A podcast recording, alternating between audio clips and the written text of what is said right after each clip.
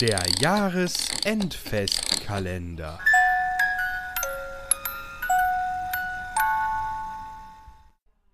Weihnachten in Rando. Bald ist es soweit, liebe Zuhörerinnen und Zuhörer. Widerstand oder Flucht sind zwecklos, denn es gibt keinen Ausweg vor dem, was auf uns zukommt. Ich spreche natürlich von der Weihnachtszeit.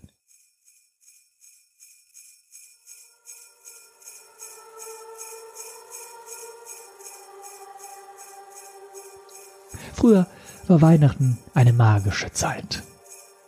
Wir fuhren in die Stadt, flanierten über schneebedeckte Straßen, bewunderten die hell beleuchteten Schaufenster von Dussmann und dem KDW, tranken Glühwein und ließen unseren Geist vom schillernden Lichterkarussell wegtragen.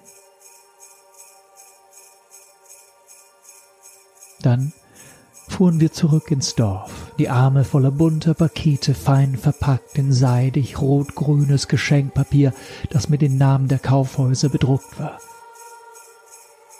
Mit eingefrorenen Zehen und Nasenspitzen betraten wir unsere warmen Stuben und dachten, nächstes Jahr bestelle ich alles online.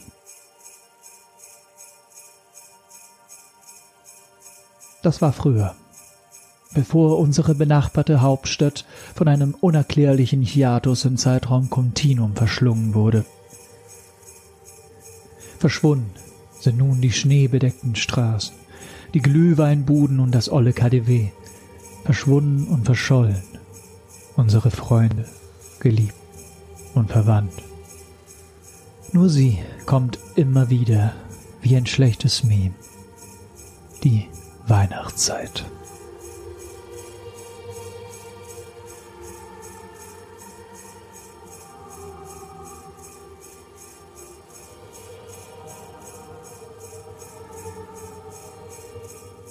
Wissen Sie noch, wie es letztes Jahr war? Den ganzen Tag schauten wir zur Straße, die einst in die Stadt führte, auf der Suche nach einem Zeichen menschlichen Lebens.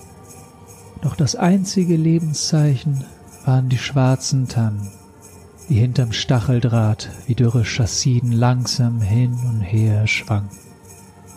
Dann zogen dunkle Wolken auf, und der Himmel über dem Wald wurde braun wie in einem Gemälde eines alten Meisters.